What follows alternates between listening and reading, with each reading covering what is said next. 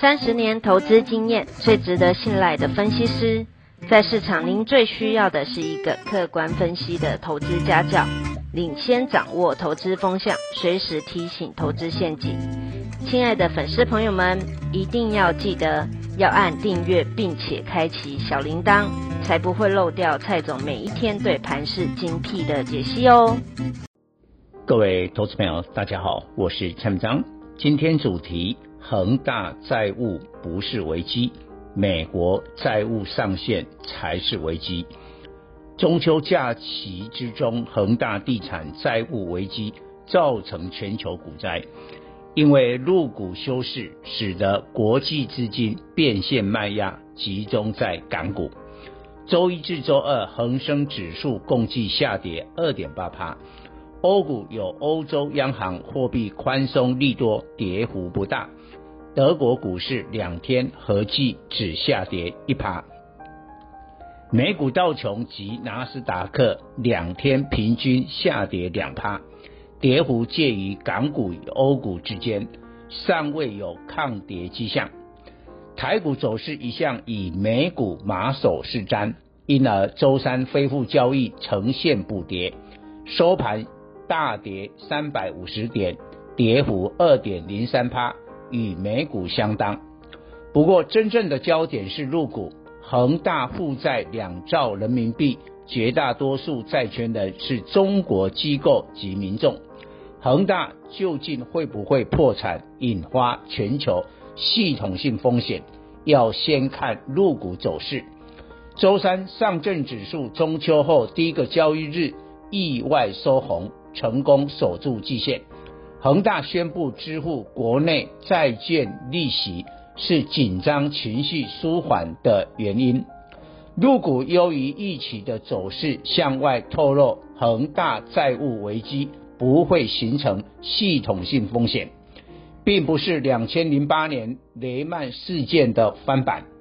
当年美国房地产泡沫，两大房贷公司房地美。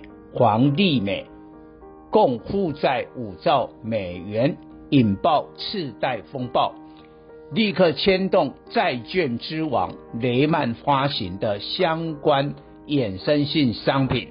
雷曼为全美第四大投资银行，投资人遍布全球。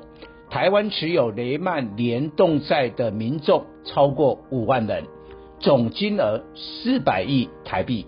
再加上美国其他投行发行的联动债，波及数十万人，金额上千亿元。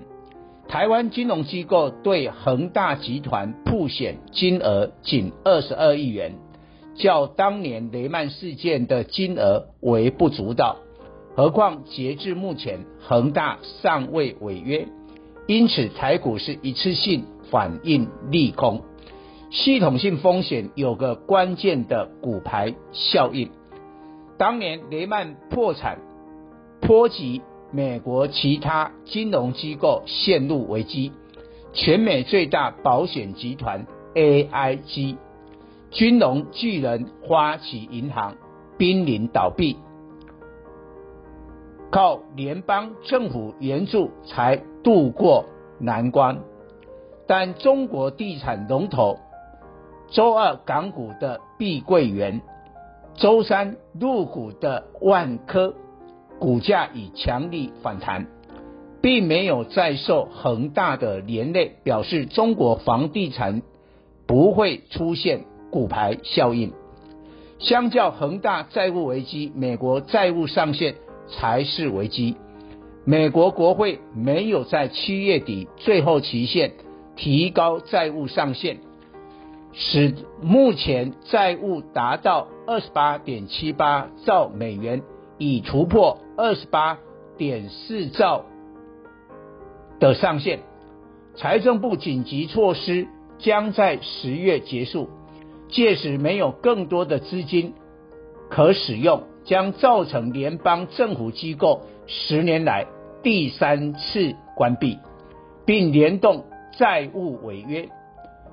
目前阿富汗问题使拜登总统声望受挫，共和党不会轻易放过举债上限的议题，再进一步打击拜登政府。目前众院虽通过延长债务上限法案，但共和党将在参院阻挠。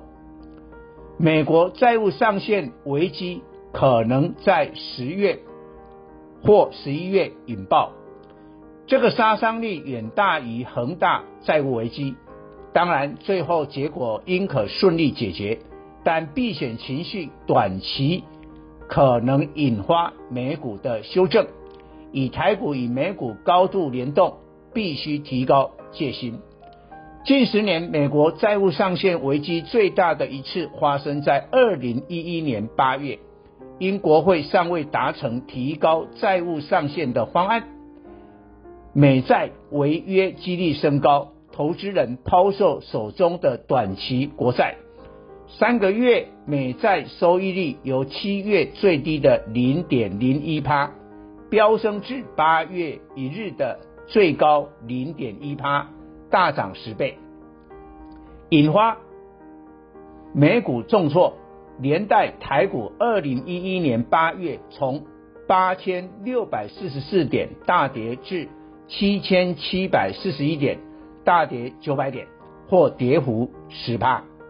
历史接近，美国债务上限有可能使美股弱势从九月延至十月。外资持续卖超台股，台股先行指标观察十年公债收益率，若美国债务上限危机扩大，估计收益率将上涨至一点五至两趴。一旦十年期公债收益率上升，台股将压力沉重；反之，收益率没有突破一点五趴，则台股相对安全。中秋变盘时，周三台股补跌，但陆股跌破眼镜收红，将带来某些个股的补涨。中秋假期间，BDI 指数不仅每天涨，更刷新高点。中国、美国、印度的基础建设持续，铁矿砂价格大跌，反而促使抢运。欧洲天然气暴涨创历史新高，冬天来临前，煤炭发电的替代需求大增，散装轮进入长达五年的大多头，去年以来才进行第二年，直到二零二四年，散装轮供给才会增加，货柜轮运价也是持续创新高，美国港口塞港严重。在二零二二年夏天前都无法解决。舟山大陆货柜轮指标的中远海控及散装轮指标的宁波海运都收红，但台股气氛低迷，使航运股遇震华丽。但长荣二六零三、世卫航五六零八第三季财报 EPS 成长最大的货柜轮、散装轮代表。收出红 K，弱中透坚，弱中透坚暗示短线渴望补涨。有一个产业默默涨价，但投资人忽略了。美国联邦快递 FedEx 宣布明年物流运费大涨五点九趴，反映新冠疫情来送货需求飙升，这是近十年来最大快递业涨价。快递涨价表示航空货运景气谷底翻扬。